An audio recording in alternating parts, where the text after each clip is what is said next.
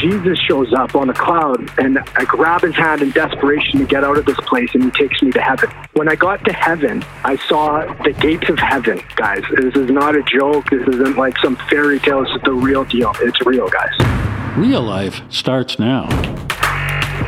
This is Real Life Radio Show with Anh Le. I felt alone. I felt lost. I felt scared. Real stories. I was so desperate in living such a dark and callous life. Real people. I was thinking there was no purpose for my life. There's no reason for me to be here. Real problems. I told my dad, if you try to take these drugs, I'm going to kill you. One solution God. Hope is a person, and his name is Jesus. And now your host, Anh Le. Hi, this is Evangelist Anh Le. Welcome to the Real Life Radio Show. We're going to talk to real people who had real problems but found answers in a real God. Lately, we've been talking about the idea of absolute truth. Is there just one truth? Or is truth simply relative to one's own subjective thoughts? There's some people who believe that there's just one truth, and there's others who are leaning towards the theory that truth is relative to your own opinion, that there really is no one truth. In our last show, we had Jordan Samuel describe how he never believed in hell until he died from the overdose from a heart attack. And he told us how he was in a car with these beautiful women, bags of money, and everything he wanted. But as he was being taken down, he saw those women become demons, and then he realized he was being dragged down to the pit of hell. He experienced such darkness, and he knew he was never going to get out of this. He realized his life was a waste in that moment and that this was how everything ended up for him. But then he saw Jesus come to him last minute and helped him to pull him out of this darkness, and he had an encounter with Jesus. Today, he's going to continue telling us about his experience after that happened. Jordan, welcome back to the show. Thanks for having me, guys. Jordan, it's so good to have you back, and I wanted to go a little deeper. I understand that as you were dying, you made this like last minute prayer to God to help. And then you have this incredible experience of Jesus saving you from the pit of hell as you were dying. And then you had this amazing experience of what you believe was heaven. Tell us of what you saw. Yeah, I cried out to Lord. I said, Help me, Lord. And, you know, my entire life I spit in God's face. But I was in this black waiting place, and all of a sudden, this light in the distance, it like a star appeared and it zigzagged towards me like a cloud. And, you know, in this black place, you felt so disconnected from everything. You're never going to get back to the world. You're never going to see your family. You're never going to see anything ever again. But Jesus shows up on a cloud, and I grab his hand in desperation to get out of this place, and he takes me to heaven. When I got to heaven, I saw the gates of heaven, guys. This is not a joke. This isn't like some fairy tale. This is the real deal. Oh. And you could hear noises that you've never imagined that are on this earth. You could just hear holy, holy, holy of these angels in layers, layers and top layers, because everything goes for infinity. And I could look through and I'm like, I'm in heaven right now. And it's like, yes, you are, because every thought is answered you just have total understanding. It's just like you think something, it's answered. You don't have to move your lips. It's just in your mind, you have understanding. Oh. And I don't know how to explain the love that was lavished. It's like liquid love. The Lord is amazing. People say, Hey, Jordan, what does he look like? What color is he? He's super bright. I always say he has a crown on his head. He's super bright. He is the Lord Almighty, and holy is his name. And so I never walked into the gates of heaven because if I walked through them, I would be alive for eternity right now. And the Lord had another plan. And so I went into, I call it like God's personal office type thing. You went to this room and it's a throne room where the Lord sits and it's all together as the Father, Son, Holy Spirit. They're all in one. They're all there. And the Lord went to the right hand of the Father. And that is where I experienced the first time sonship of what it was to be a son because I lived an orphan my whole life. I never knew who I was as an individual. And the Lord lavished love on me like I've never encountered before. And He said to me, Did you not call? And have I not shown myself to you? And people need to understand that before I used to just yell and curse and say how there is no God, but never ever truly searching out the truth, right? Mm. I just like my truth at that time in my life, right? This is amazing, Jordan because God made a believer out of you. and it also demonstrates God's mercy and grace towards you. I understand that He revealed a lot of things to you personally that changed your idea on what truth is. Yeah, He did. And He put His hand on my shoulder and, you know, told me he loved me. And that was the first time that I ever knew that I was loved and I was the son, guys. Like my identity crisis that I had, you know, not knowing who I was or what I was called to. So, you know, you fill with all the worldly things, you know, like hanging out with bad people, TV, what the world feeds you, pumps into you but not knowing your heavenly identity, who God has called you to be, and that's being a world changer, you know. So yeah. he just really sowed into me that he loved me. He told me that my heart failed me, but he'll give me a new heart, he told me. I never believed in marriage before, but he told me I'll go back and I'll marry my wife and that she has a heart of gold and I'll marry her. And that I need to be sober and vigilant for how is he going to work through me if I continue to be high all the time, right? Mm-hmm, and yeah. so he really sowed things in my heart in heaven. And in heaven, you don't walk, guys, you glide, right? And this is the coolest part where he brought me. I call it like a Pride Rock section. It's like a sea of glass is the best way to describe it. And I get to this point, and there's a river and you can look over this river and you can see grass breathing, like literal grass that grows and it's huge breathing. And you can hear laughter like you've never heard laughter before. And I knew I knew people over there. I didn't see distinct faces. I just knew I knew them. It was just a knowing. And I knew if I was going there, I would live forever if I went there.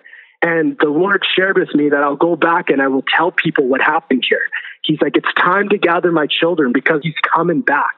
And I didn't want to go, guys. I wanted to stay right by the Father. I wanted to stay with my daddy in heaven, you know? Mm-hmm. And he just told me, you know, you'll go back and you'll tell people what happened here. And he just lavished love on me, guys, like a love I've never felt, showed my true identity in heaven, just reaffirmed a bunch of things and broke a bunch of lies I believed. And, and so oh. this is from a guy who didn't believe in any of those things. You know, just do the best you can, make your own book, but nothing can compare to what is in heaven and what's in store for us for those who trust and have faith in the King. It's real, guys. Man, you are thoroughly convinced that God and Jesus are real from this experience. I love it. How did this experience end? Did you suddenly come back and just end up back in your body?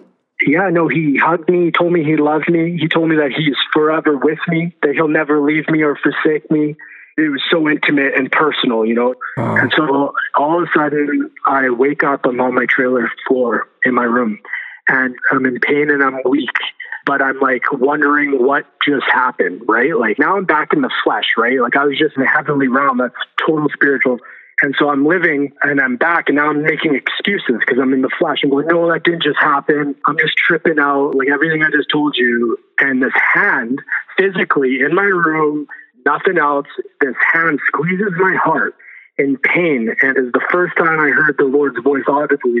And he said to me, he says, yes, my son, that did just happen. And yes, that's my heart that you now have. Like, you know, because I'm no longer my own. We are made in his creation, you know. Oh. And that was the first time I understood and I cried. And some people may not understand that, but it's real and he's amazing. And so he just, you know, wanted me to know that. So that's what happened. And I read the Bible for the first time Wow. So you started reading the Bible, and I understand your life began to change in such a positive and beautiful way. Yeah. I understand you stopped the drug abuse, you fell in love with Jesus, and you fell in love with the God that before you thought didn't exist. Oh, yeah. So much so that you began to preach the gospel everywhere you went. That's right. I now have a family, you know, I have three kids. and I'm married with a beautiful wife. And I was saved by grace by the King. And I want to share everything about our Lord, and He's the King. And it's not about being religious, but how relational our Lord is. Mm. He's not about a rule book because I was having sex before marriage, I was doing all these bad things, you know. But yet, God came and met with me and gave me a relationship with it. Oh. And He cleans you up. There's nothing that I could have ever done that got me to where I am now, other by God's grace and His love and His mercy. Wow. And so, to anyone, I just share that you're never alone. You've never been alone, and God's hand is upon you, and He's pursuing you. Sometimes you just have to turn around and slow down and be like, "There you are, Lord." You know. Jordan, I think this is a powerful testimony of there being one absolute truth. And the truth is that God loves us absolutely. Thanks so much for joining us. Thank you, guys. God bless. Hang tight. Let's go deeper into what ancient scripture says about the kingdom of heaven right after the break. Hey, everyone. As an evangelist, I'm really into changing people's lives with a powerful message of the cross. Do you know people are getting set free from drugs, addictions, and internal anguish by the power of the Holy Spirit working through our show? Will you ask the Holy Spirit if He wants you to partner with us financially? Every donation will help us to reach 1 million more people. Think of it 30 people giving $100 a month will bring this show in front of 1 million more people. Will you help me to get to one more city in the U.S.? You can give by going to awakeningthenations.com. Real Life Radio is a ministry of Awakening the Nations, a 501c3 nonprofit organization that depends on your donations. If you would like to find out more about Awakening the Nations or make a tax deductible donation, please visit our website at awakeningthenations.com or call us at 877 480 4477. That's awakeningthenations.com or 877 480 4477. More Real Life starts now. Welcome back to the show where we're going to go deeper into what you just heard. So, what do you think about this? You might be wondering if deathbed prayers of salvation work. Well, if they're genuine cries for help, I believe they do. Let's look at what ancient scripture says about this very thing. In Romans 10 12 through 13, for there is no distinction between Jew and Greek, for the same Lord over all is rich to all who call upon him. For whoever calls on the name of the Lord shall be saved. That's what's written, guys. You see, it doesn't matter your upbringing, your race, or whoever you are. If you call upon the name of the Lord Jesus, you shall be saved from a genuineness in your heart. Now, you might be wondering, how can this be? How does this work? Well, don't you know that Jesus died for your sins, and not just for yours, but everyone's? And he did this mighty work to save us from the natural consequence of sins. In Romans 6:23, it's written for the wages or the price of sin is death, and that's like an eternal death. But the gift of God is eternal life in Christ Jesus our Lord. You see, salvation is a gift. It's not earned. The way you receive a gift is you have to receive it. That's it. And I know this is simple, but just lean in and think about this. If you don't receive the gift, no matter how much money you have, no matter how much hard work you do, no matter how good you are, you will not have that gift. Why? Because you rejected it.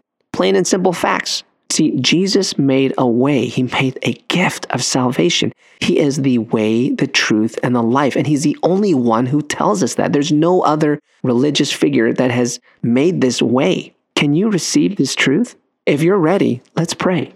Father God, I'm praying for the person who's saying, Gosh, you know, I don't really know how to be saved. I always thought if I do the right thing, but I want to make sure I end up in the right place. So, Jesus, we're asking for that gift right now of that salvation. We receive it, Lord. We're not going to reject it. We don't need to be prideful and say, I'll earn it myself. That's so unsure. So, Lord, we want the sure way. Jesus, we receive your gift of eternal life right now. We receive that relationship with you. We ask for this in Jesus' mighty name.